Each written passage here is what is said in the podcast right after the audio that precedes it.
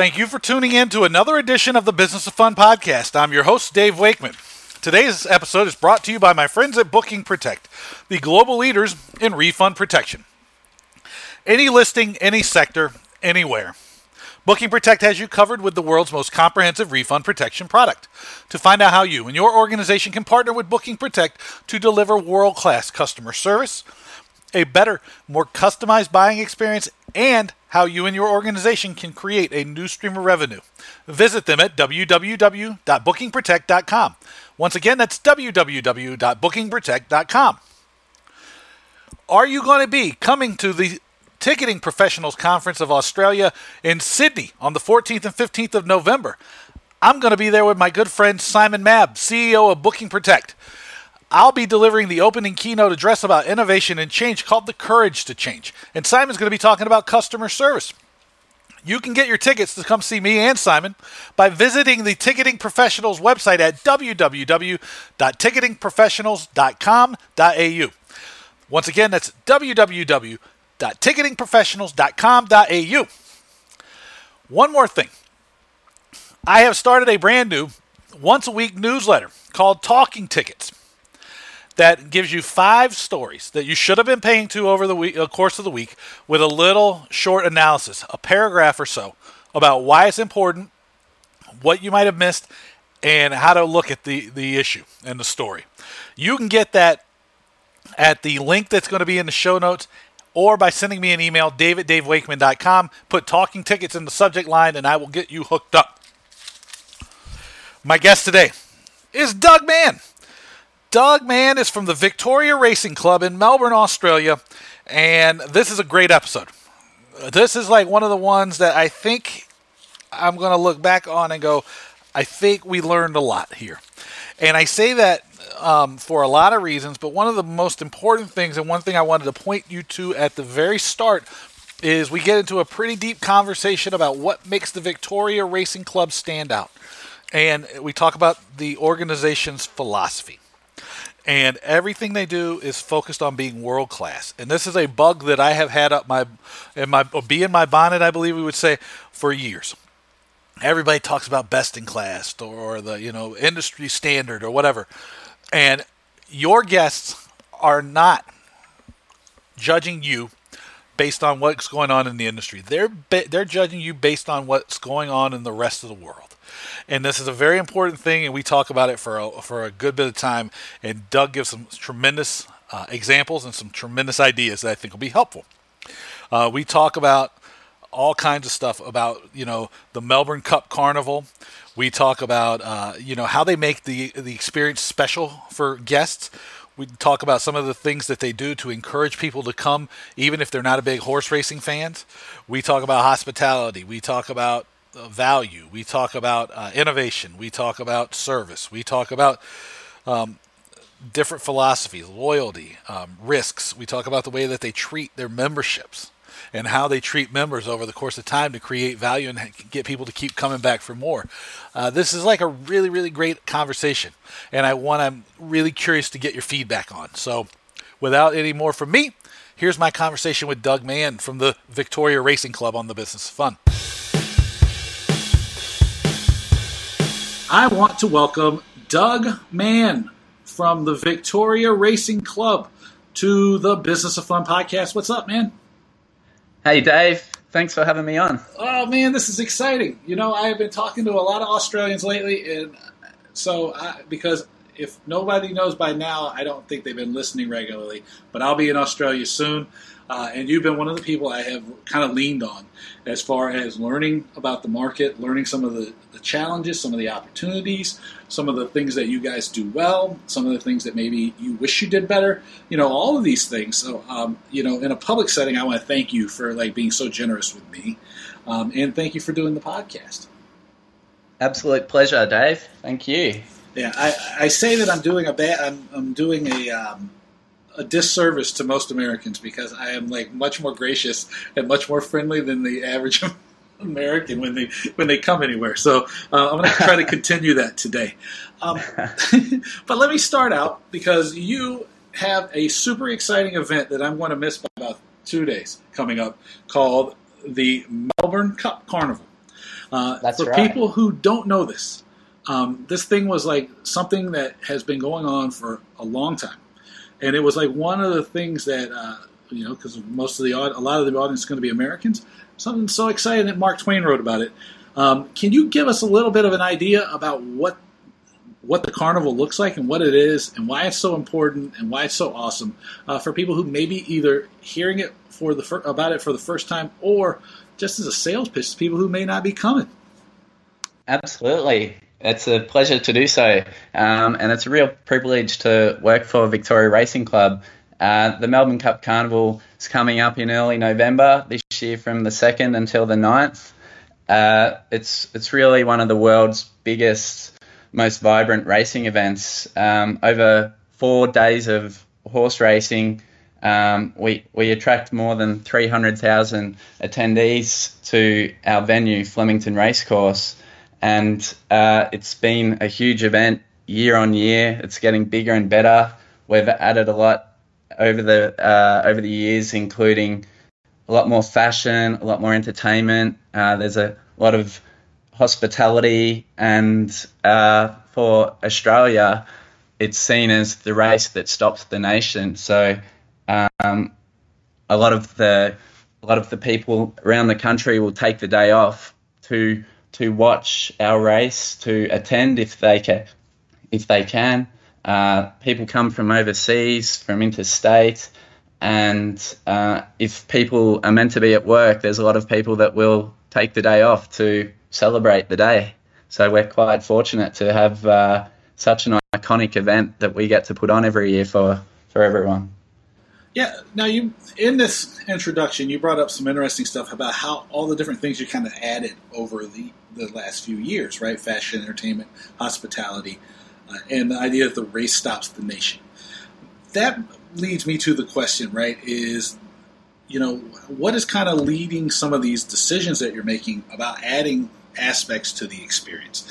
And I ask that not because you know because I think it's awesome, number one, but number two because a lot of organizations, a lot of businesses around the world probably are challenged with that same sort of idea. And so, if you could walk us through a little bit of the thought process and kind of the um, the way that you approach adding pieces to your experience. Sure, sure.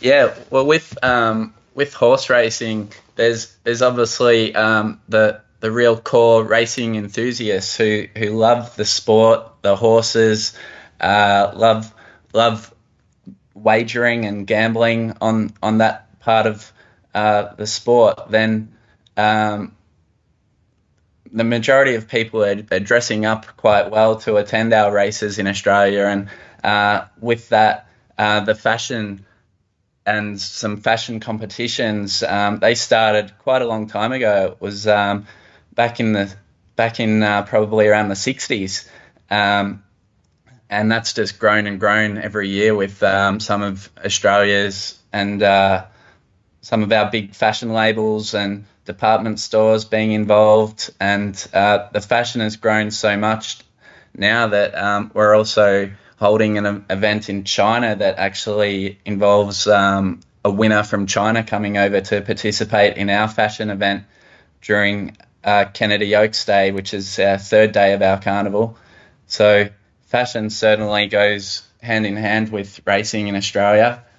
Um, and then when it comes to entertainment, we've really stepped that up in the last few years, um, bringing some uh, big headline entertainment to our event. So it may be that some some of our customers uh, are less focused on the racing side, but they're certainly keen to come along and uh, witness the fashion events, but also uh, check out some of the, the stages that we have on site where um, they can see uh, big names like this year. We've just announced Taylor Swift is coming over and playing a few songs for us on Lexus Melbourne Cup Day, and uh, that's all included with the price of a admission ticket into the racecourse. So uh, entertainment has also become a huge, huge part of what we do on race days. Taylor Swift's coming. I'm totally missing out. yeah, you are. You are. So, um, yeah, we've we've uh, yeah, been fortunate to uh, have her join us. And uh, last year we had Sam Smith as well. So yeah, we've really looked to um, make sure that we provide world class entertainment to match everything else we do around uh, the racecourse. Well, I mean, you know, I'm joking about Taylor Swift and, and Sam Swift, also a huge star.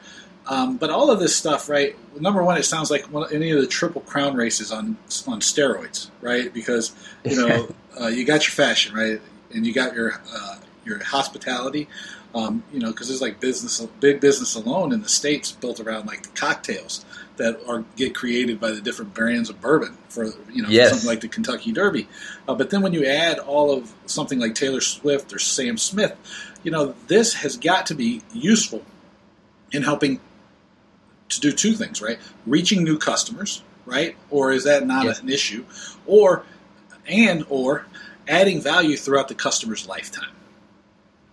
Yeah, yeah, absolutely. No, it certainly assists with both of those things.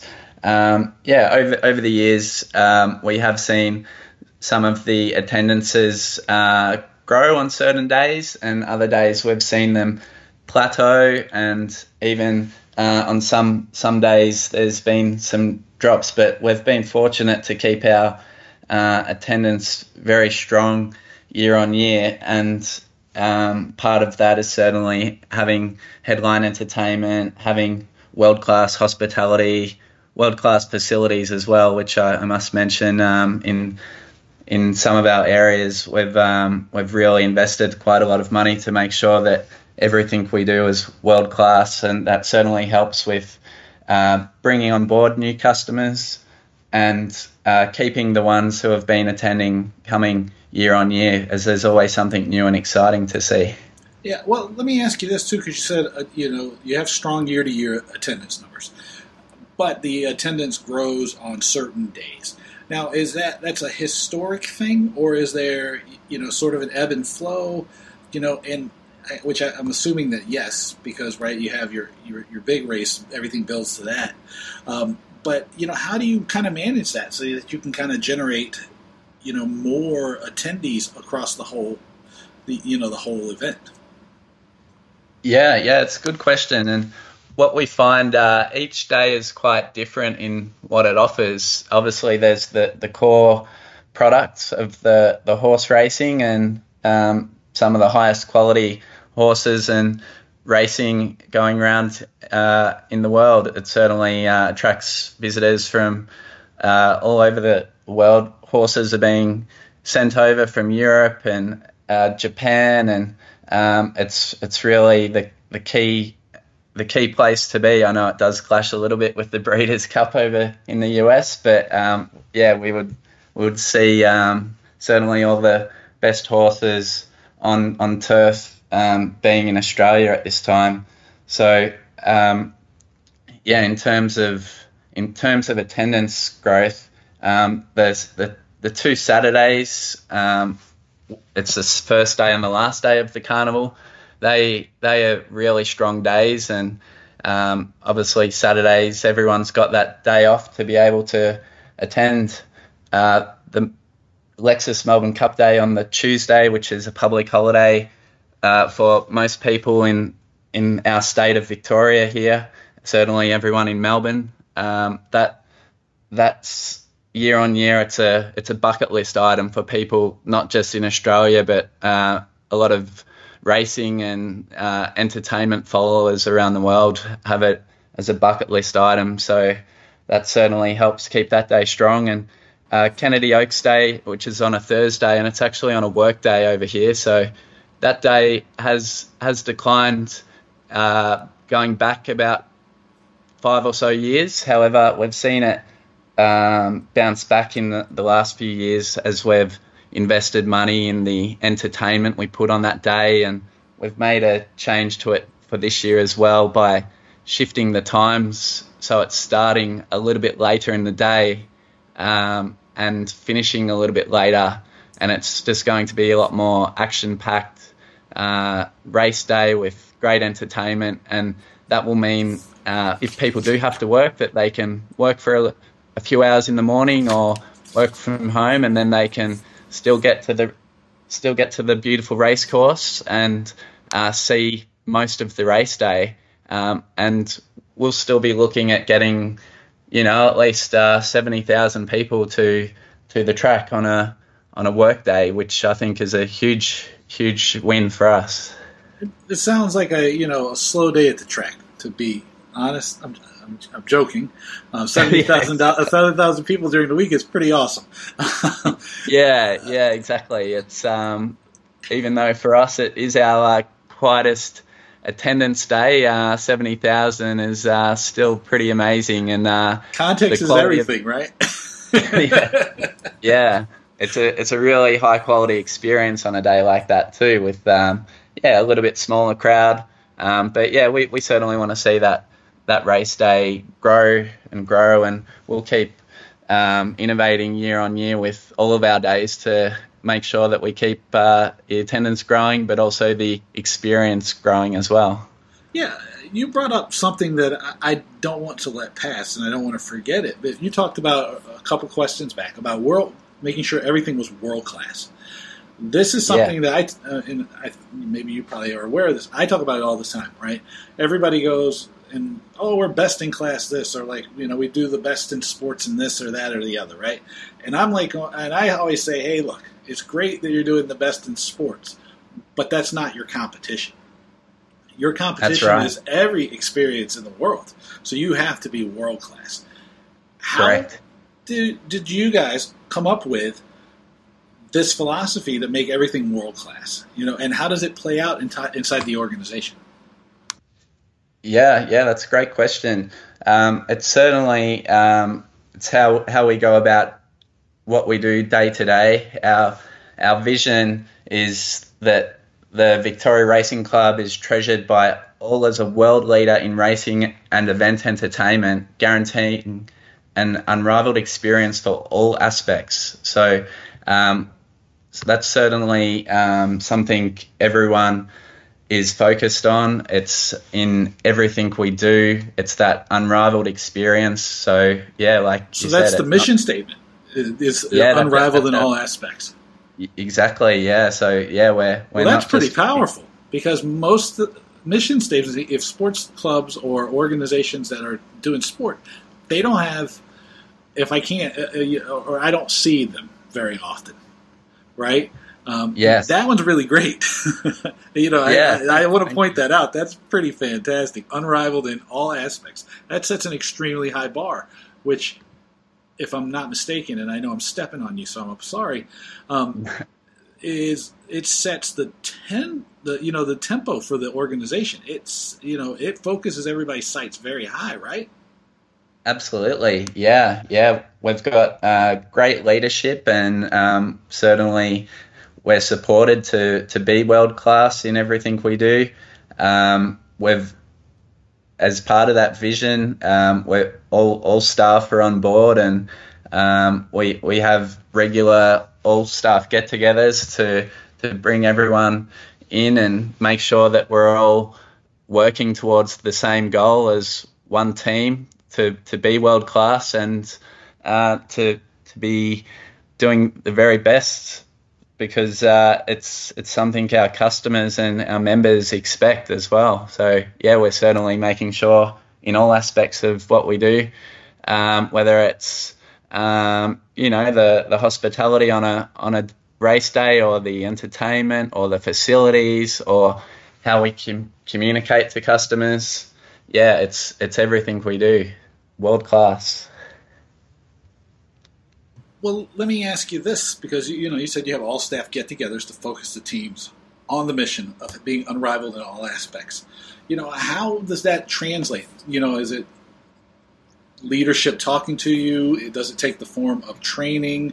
Does it take the form of you know, like a guidebook or like you know some kind of you know checklist or guide or something? You know, is it kind of like the Ritz Carlton example where uh, people no matter who you are in the organ, in the building, can spend up to five thousand dollars to make sure somebody has a great time or to solve a problem at a Ritz Carlton. You know, how does that play out for people? Because I, I, this world class thing and like having such a strong uh, mission statement I, is something I don't want to slip over because I, I, you know, I don't see it, and I think it's powerful. Yeah, yeah, no, it's good point. We certainly uh, are strong on our values that uh, support that vision. Um, the values is something that, as a business, we've worked on a lot in recent years, and um, with those, uh, our four key values are integrity, innovation, excellence, and collaboration. Uh, they they tie in really well together to get everyone working really closely together on being innovative, and then with that achieving excellence. Um, it's something that uh, around the office, you know, we have um, we have reminders about what what we're all here for, and uh, certainly the way we work in projects. Uh, we we real, really remove um, the department versus department type competition that some businesses may have, and it's a real collaborative environment where um, we're all working on projects together with everyone aligned for the, the same goals for the business to, to get to that world class and to be unrivaled. So um, certainly our leadership and our um, our board and executive team are very supportive of ensuring that we we reach what we're aiming for. Yeah, and you said re- remove the department versus department so uh, conflict that happens in a lot of places. You know, how do you encourage uh, you know kind of cross department partnerships? Um, because again, this is something that when I talk with organizations around the world, it's a little bit of a challenge. You know, so it, for you, how does that play out? Yeah, we've certainly um, come a long way. We probably um, focus on bringing everyone um, into the discussions, whether it's you know a project on how how are we going to uh, introduce a new product for this year, and rather than it just sitting with maybe the people that are selling that product, um, it's bringing in people from across the business um, who who may or may not have much involvement with the product, but getting everyone's expertise and everyone's buy-in from an early stage on projects has really helped us in what we're doing. So uh, then then you've got that support all the way through to the delivery of that product. And um, yeah, we've we've made some big changes in recent years and brought in some new products, and some of those are our our um, best scoring uh, spaces when it comes to net promoter score and um, and achieving the results that we're after is um, is with those projects. Everyone's been on board from the very start, and um, it's it's really meant that it's been a great collaborative project, and everyone shares in the rewards of the success. So it's um, a real team environment. Yeah, it, it's awesome, right? Because so when I hear you talk about bringing people in who maybe don't even directly interact with the product that you're introducing, but you bring them in anyway. I love to tell people all the time, you know, there's no telling where a good idea is going to come from, right? And so if you have somebody in the organization and everybody's or- focus is on being unrivaled, it, may, it, just makes sense to have everybody involved in this. And again, you know, I don't mean harp on these things, but this is like a best practice that people should be um, using everywhere, right? It's like just let other people look at, you know, let people know what's going down because they might be able to tell you something that you would have not thought of because you have only your perspective. And getting a more holistic view from people around the business it's really, really like a powerful way to make sure you're always delivering world class experiences for people. Exactly. Yeah. Yeah. Um, certainly, when it comes to idea generation and innovation, everyone's got a seat at the table. Everyone's encouraged to contribute and that that then yeah gets us to a point where we have so many great ideas and um, none of them get lost. We certainly keep keep ideas that maybe we can't implement this year that um, that could be something done in the future. So um, yeah, everyone's contributing to our success. It's great. Yeah, and so you you brought up innovation, and that was one something I definitely wanted to ask you about too, because you mentioned it several times how and, you, and then you talked about bringing everybody together to contribute to the brainstorming and the ideation of it. How do you manage the process of change in an organization, especially one where you you know it's not just something that you focus on and that you um, you know you try to generate. It's a core value, innovation. What does that look like? Yeah, yeah, no, that's a great question. It's certainly something we've focused. It's also my research for my talk that I'm giving in Sydney. So I, so I, you know, I've got all, all, every incentive in the world to ask you questions about change and innovation. yeah, yeah, yeah. No, it's a really, really enjoyable topic to to talk about, and everyone, everyone out there loves to innovate um, and and make change and it's certainly um, similar to what I spoke about earlier having that buy-in at the start when it comes to change across the business. Um, our, our leadership has been great in explaining um, where we need to get to to achieve our goals, and, and that certainly involves innovation and change. Um, because if if you're not making changes or staying the same, um, and we've seen plenty of businesses and other uh, different industries, some in sport, some in other spaces um, that haven't changed and, and they've slowly uh, dropped away and and some some are no longer around. So yeah, as a as a business where we need to keep uh, providing exciting experiences and world class experiences for our customers, we know it's a really competitive space out there. So um, we we see what's happening around the world and we, we look at different organizations and we have all of our own ideas and we we go from there with um, what we can implement and getting that buy-in across the business that what we're going to do uh, it it's a might be a risk but let's take that risk because the rewards will come. Yeah this is um, this idea of risk right that you brought up one and, and, you talked about change you can't stand still right? Because if you're not moving forward then you're sliding back because the thing is it's like nothing stands still right? That's but, right. but you talk about risk and risk risk is one of these things that's really interesting right? Because a lot of times people run from risk or they try to like um, it's not like you know how do i want to put it because it's, it's a complicated question. Risk is really difficult sometimes to convey to people Mm. You have to have a certain willingness to take risk, right? Just to be successful yes. in life. You also don't get very far if you are just a crazy risk taker. So the yeah, so the goal is to manage risk. Uh, yes. And, and so, how do you and your team focus on managing risk? Because you know, like you can make the best decision in the world that may not pan out. Um, or you can make some crazy decision and it works great one time. You know, how do you manage and create a risk profile knowing that some things are going to work and some things are not, but so that you don't ever get stuck where you're afraid of risk?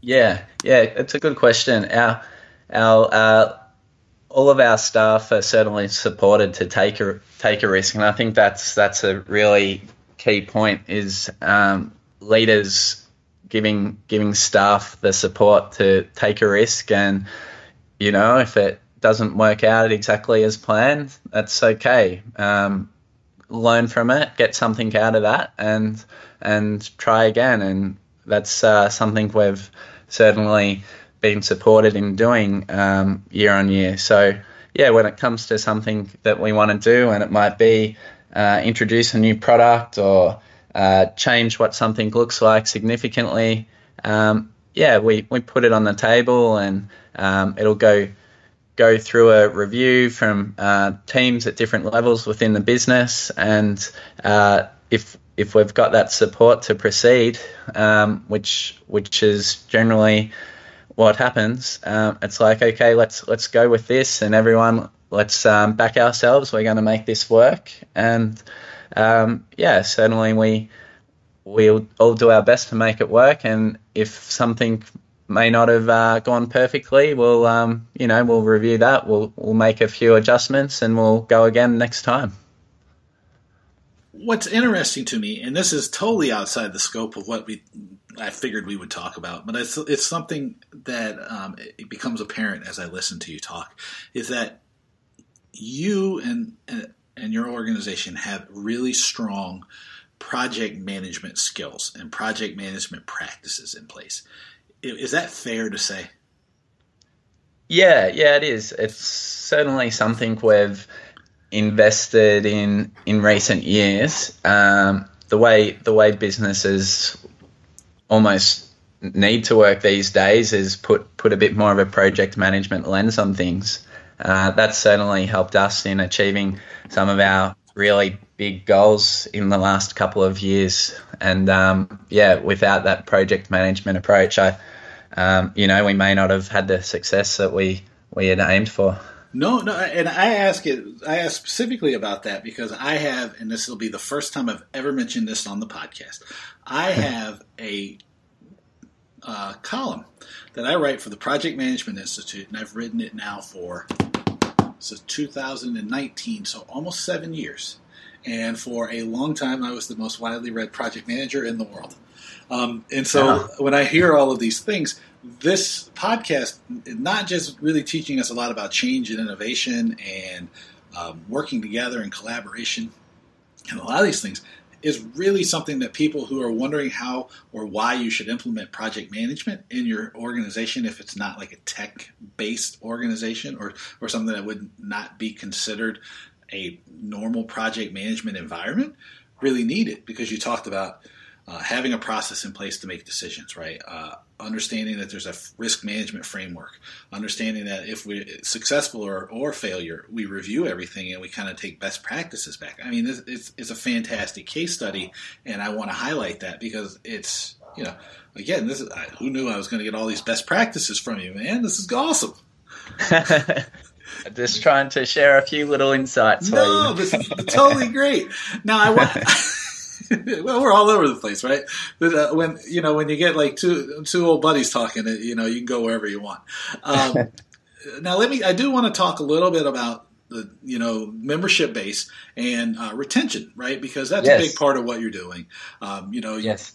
The racing club is much more than just the you know just the cup, and I'm sure that like a lot of places that host a big sort of uh, flagship event um, you know, you, you have an annual calendar of events, and part of the way that you are successful is you drive attendance all year round. You know, especially members and getting people in on regular race days that aren't you know marquee events. Um, yes. You know, what's the philosophy about behind you know number one on just your average race day driving attendance, mm-hmm. and then um, you know, then we'll move on into membership and retention. But what what what's the philosophy behind that you'd use just in general? Yeah, yeah. So uh, during the year, say uh, this racing season, we've got 25 race days for the full season, uh, and yeah, there's obviously the the pinnacle of the year, which is the Melbourne Cup Carnival. But then, yeah, there's some uh, there's some quieter race days in in summer and winter. Um, but e- even at those race days, we're still always making sure that our facilities are world class. We're putting on extra surprises and entertainment for our customers who are attending, um, putting together different offerings in our in our restaurants, whether it be some uh, some guest chefs or some uh, some different menu items that uh, fit in with the seasons of the year. Um, really always trying to give our members a, a first class experience, um, whether it's the biggest race days of the year where, you know, we're getting over 100,000 people or um, some of the, the smaller times of the year where we're closer to 10,000 people and majority of those being our, our loyal members that love, love racing, love our facilities and uh, love the experiences that we can provide for them. Yeah, the the word that you use a lot, and I you know, and I and I agree because that's what it sounds like is experience, and it seems that due to uh, several decisions that are made as an organization, um, your the way that you think about experience is holistic, right? And you have captured all this thinking that's floating around in the world about, hey, look, it's great that we're having a race, right? Um, you know, in the same way it's like you know Australian rules football game or a baseball game in the states or uh, a soccer match in the UK, right, in Europe. Um, it, it, but it's more than just a game, right? And you make sure that like no matter what happens, right, it, you know, in sport, ball and bat sports, it would be about winning or losing, right? You make sure that no matter what, we're we're going to create this environment where you have a good time. Yeah, spot on, spot on. Yeah, yeah, we're always looking to do that. Yeah, it, no, it, it's great, and it just comes across. It, it, comes across in the way that like everything you talk about, right?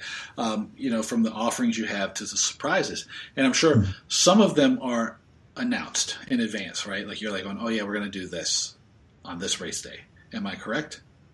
Yeah, yeah. No, we're always uh, looking at trying to inform our, our members and customers what's going on for the race day uh, coming up, and that'll be from um, you know when we go on sale for that race day, uh, and what other events are on on that day, so they know well in advance. They can book into whether it's their favourite restaurant or whether it's um, a restaurant they haven't been to that where we might be having a special menu for that day, um, or it's um, also then yeah letting them know um, on the day, we're always um, putting putting information through the screens or through flyers and through our um, staff on the day, letting people know what's happening. But then, yeah, sometimes it's nice to throw in a few little surprises as well as a, a little thank you for coming along. Well, that was what I was going to throw the trick question at you too, and I was going to be like, but when you saw say surprises, you know, how often is it that like something um, unexpected does happen? That's a good question. That's something which I, I can't say how often those surprises are going to happen, but uh, yeah, we we we certainly um, like to give people keep them um, on their toes. Yeah, that's it. Keep people guessing. um, yeah, we have a great uh, loyalty program as well for our members, which uh, rewards on uh, on their tenure of membership, on on their spend, and also um, uh, on on their attendance on race days. So that that certainly helps uh, drive attendance. But um, yeah, when when people have made the effort to come along to a race day at maybe a time of the year where there's lots of things on or the weather's not great, yeah, we, we like to um, you know make sure that they're having a great time, and it might be um, some extra entertainment put on or um, yeah, a few little bonuses that they can enjoy. And how do you identify these bonuses, right? Because I have a friend, a guy called Martin Gameltoff, who's uh, with Activity Stream, and like his his thing, his gig is he loves magic moments, um, you know, and he loves to figure out what, like, ways to do like little personal things that are going to um, just wow a customer, a guest. Yes. You know, how how do you manage that process? Yeah, yeah, we certainly have a look at um, what what space um, we're looking to maybe have a have a little activation, or um, it might be something linked in with one of our sponsors who um, we like to uh, assist in in some of their goals as well. So um, yeah, it, it can really just depend on where we're looking at holding it and for which audience. Certainly, um, for some of our members, we know that um, we know what they like to do um, in certain areas. So, in some bars, it might be that there's some extra entertainment, or there might be uh, a, a sponsor related uh, food or beverage activation where there's some wine tasting, for example, from some of our beautiful local winemakers. Uh, it might be that um, for those that really love their the racing and the the uh, gambling side of things, it might be from one of our sponsors that there's a, a voucher so they can put on a, a free bet to enjoy um, having a bit of fun with that. So yeah, we're always trying to mix things up with um, different audiences and cater for different tastes. And I have a question about the loyalty program too, because those things are interesting to me as well. And they're, I know they're tough to manage sometimes. you laid out three really three real areas that you you focus on, which is tenure, spend, and attendance. What yes. exactly are you trying to incentivize? Like, you know, how does it balance itself out for you? And if you can't t- tell me that, I completely understand because that might be a proprietary thing. uh, we certainly um, want to um, give our members a reward for uh, all of those things. Um, some of our members have been uh, members for over 50 years, and um, when they get to that that spot, um, they become a, a, life member, which um, basically means that they receive a complimentary membership, including a, a, guest pass, and that's that's a really fantastic reward we can give to those members who have been with us for over 50 years. Um, there's um, there's certainly attendance is is great. We we want our members to be engaged and coming to the to the venue. Um, we understand that not everyone can, and and that's why uh, it's not purely focused on attendance as it, it was in the past. Um, we like to be able to reward people, yeah, on on their their tenure, but also their their spend because some of our members uh, do spend quite a lot of money with us, and uh, but if they're not spending a lot of money with us, that's okay too, because um, hopefully they're engaged and enjoying the membership by either attending on the race days or enjoying um, some of the content we put online. Ideally, that um, yeah, we keep them coming back year on year and giving them new exciting experiences to enjoy. No, that I mean that that's like really awesome. You know, you kind of weight it and you reward all three of the things, and you you reward them differently so that each person, if they're at every race, right, they still feel special because they they're there. And then if you you're a whale, to use the gambling term, you you, you feel special in your own way as well. No, and I think it's great. And you said you do st- like part of the reward comes in on like consuming things online. Is that correct?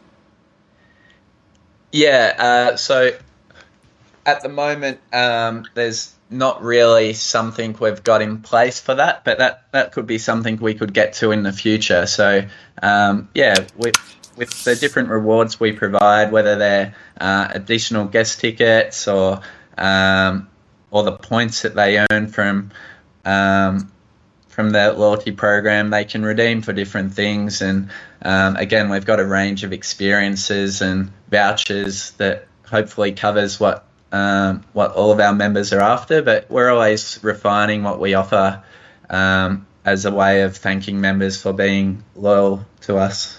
Oh yeah, no, I was going, I was just asking about the online thing because you know I ask about that and think about that quite regularly, and I was like, oh, and if you combine the offline and the in-person thing, you know, or online and in-person thing successfully, uh, your bosses were going to hunt me down and shoot me when I was in Melbourne because somebody was going to steal you away and give you a, a new job. because I think that's the holy grail for everybody. is if you could do that, like you could figure out how to incentivize those things very well. yeah, yeah, yeah. No, that's uh, certainly a challenge. I was going to look for a cover when get a disguise when I was in Melbourne. So your bosses are going to be like, Dave got Doug a new job, and we got to get rid of him. So, so now one of the challenges I've uncovered a cer- certain number of trends, right? And growing membership seems to be a point of um, focus for a lot of organizations, um, no matter what the, the sport or activity. Um, and I know it's like a, some everybody's trying to figure it out, you know, because everybody wants to continue to make sure that they have a wide and supportive fan base, right, and a membership base. Yeah. You know, what are you know how are you continuing to make sure that you focus on your membership base and that you keep them you know engaged in the short term and the long term and you keep having you know renewing your fan base and growing it in a way that makes it you know coming to the racetrack uh, vibrant. Yeah. Yeah we we've certainly um, in the last year or so we um, we had a big acquisition campaign, which was a great success, and that was linked in with us building a a new grandstands, uh, hundred and twenty eight million dollar uh, club stand. It's it's called, and um, it's it's absolutely world class, and certainly would challenge any any facility in uh, any sporting arena across the world.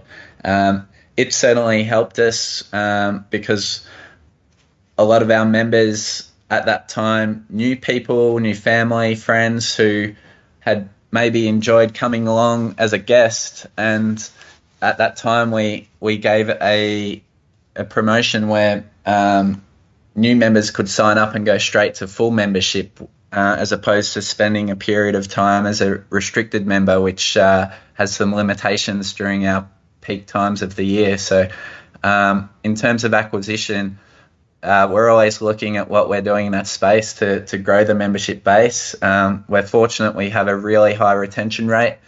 Uh, so, we we keep a close eye on our, our numbers to make sure that um, we're not overcrowding our facilities as well when it comes to the, the busiest days of the year. Um, hence why we have uh, a category of membership which we call restricted membership, which is uh, just got some limitations on our two biggest days of the year. Um, but yeah, with um, acquisition being really strong, especially in the, the last couple of years with um, with the world class facilities, and then um, it's been a very consistent high retention rate in over many years. Um, yeah, we're in a really fortunate position at the moment, but it doesn't mean that we stop and uh, and stop doing any activity in that space. Yeah, we're always looking at how we can uh, introduce new customers and new members into the club. Yeah, I was going to say it wouldn't sound like you work in an environment where people take things for granted. No, not at all. No, we know. Um, yeah, in this in this world, yeah, we're very fortunate to have uh, yeah great support from our members, but um, we also know that um, you know we, we need to keep growing the, the business. It's it's a place where um, being a not for profit, we we reinvest back into the facilities and the experiences. So um, yeah, it's great if we can um, grow grow the membership base. It means yeah the the place continues to evolve and get better and better. Yeah, and and knowing that you have a mission statement that's built strictly around that, um, you know, gives me a lot of hope that I think this this um, continued focus on improving and experiences is going to, you know, is not going to stop anytime soon. That's right. That's right. Yeah. Yeah. No. Um, every year we we look at where we're at, and it's like, okay, what what can we do better this year? And um, yeah, like this year, um, coming coming off the back of a new grandstand last year, um, this year we're we're focused on another couple of areas that will be um, again lifted to uh, new levels for, for this Melbourne Cup Carnival. So uh, yeah, it's not too far away now. Yeah, well, that's awesome. Now, Doug, I um, I hesitate to ask you this question because I know that you're again. I don't want to upset your bosses, but where can people find you on the internet? Yeah, uh, I'm worried about these job offers coming in for you. I'm pretty active on uh, LinkedIn in um, in reading LinkedIn and yeah, checking out awesome awesome articles and what's happening in that space. So yeah, Doug Mann on LinkedIn. Um, I'm on Twitter, but on Twitter more of a follower of um, of my US sports and um, big Green Bay Packer fan, so I keep an eye on a lot of my sports through Twitter. Um, so yeah, they're the main two items uh, in terms of online. Yeah, I uh, I tell everybody if they know me, they know to look for me on the Twitter. Um, yeah, that's the best place to find me. Because um, I find I uh, you know I learn so much from it. Um, maybe sometimes I learn too much. but yeah, yeah, no, they're they're both uh, great sources of information, and yeah, certainly like to check in uh, on those when I can just to see what's happening in the world. Yeah. Well, I want to thank you for doing the podcast. Thank you, Dave. It's been a real pleasure being on today. What did you think my, about my conversation with Doug Mann from the Victoria Racing Club? I'm really curious. Send me an email, dave at davewakeman.com with your comments, questions, ideas, whatever. As always, you can find out what I'm up to by visiting my website. That's www.davewakeman.com. You'll find all kinds of stuff there, uh, including my blog that gets updated pretty regularly. Um, if you want to connect with me on social media, I'd love it if you would. You can follow me on Twitter, it's at David Wakeman, or you can connect with me on LinkedIn. If you like what I'm up to, I also have this brand new ticket and entertainment business specific newsletter called Talking Tickets that comes out once a week on Friday. It's five stories that are specifically that you should have been paying attention to and focused on entertainment and making money in live entertainment business. Um, five stories, why you should have been paying attention to them, what you can learn from them. Uh, you can get that newsletter by sending me an email at daviddavewakeman.com with the subject line talking tickets in there. I'll get you signed up. Or there is a link in the show notes. If you like what I'm doing on the podcast, I would love it if you would share an episode with a friend or colleague. It's a really great way to help them learn and it helps me grow the podcast. If you really have already shared the podcast, possibly you'd want to be a subscriber. We're on most of the major podcast platforms now, and so it's easy to find us. Um, as I found out just the other day, you can even call my name out on on Alexa, and Alexa will play the latest episode of the Business of Fun. It's amazing how widely and how easily it is to listen to the podcast. And if you're a subscriber, I'd love it if you'd leave a review, good or bad. It helps me make sure that the podcast is better or improves, or that you're getting the ideas and the conversations that you need to help your business. As always, I want to thank my friends at Booking Protect for being such fantastic partners of the Business of Fun podcast and of me in general. You can check them out at, by visiting their website at www.bookingprotect.com. You find out how to become a partner to deliver world class customer service, just like Doug talked about on this episode. Um, you can find out how to give your customers and your guests a more personalized buying path, and you can maybe even generate a substantial new stream of revenue for your organization. You'll also want to make sure that you come to the Ticketing Professionals Conference in Sydney, Australia on the 14th and 15th of November, just around the corner, where you'll have a chance to meet me and Simon Mabb, Booking Protect CEO, in person. You can get your tickets to the, the Ticketing Professionals Conference by visiting their website, which is www.ticketingprofessionals.com.au. That web address, again, because it's a little bit tricky, is www.ticketingprofessionals.com.au. Finally, make sure to get my new email newsletter that comes out on Fridays called Talking Tickets. I know I said it before, but this is brand new. Uh, it's really cool. Uh, people really seem to love it. You can get that by emailing me at my name, david@davewakeman.com. Put the subject line Talking Tickets. I'll get it for you queued up for Friday. It's five stories that you should have probably been paying attention to in tickets and live entertainment this week with a little bit short couple sentence analysis of the situation, how to approach it, uh, and how it could impact your business. So give me that, you know, check that out. Finally, thank you for being here. And until next time, I will talk to you again soon. Take it easy. Bye bye.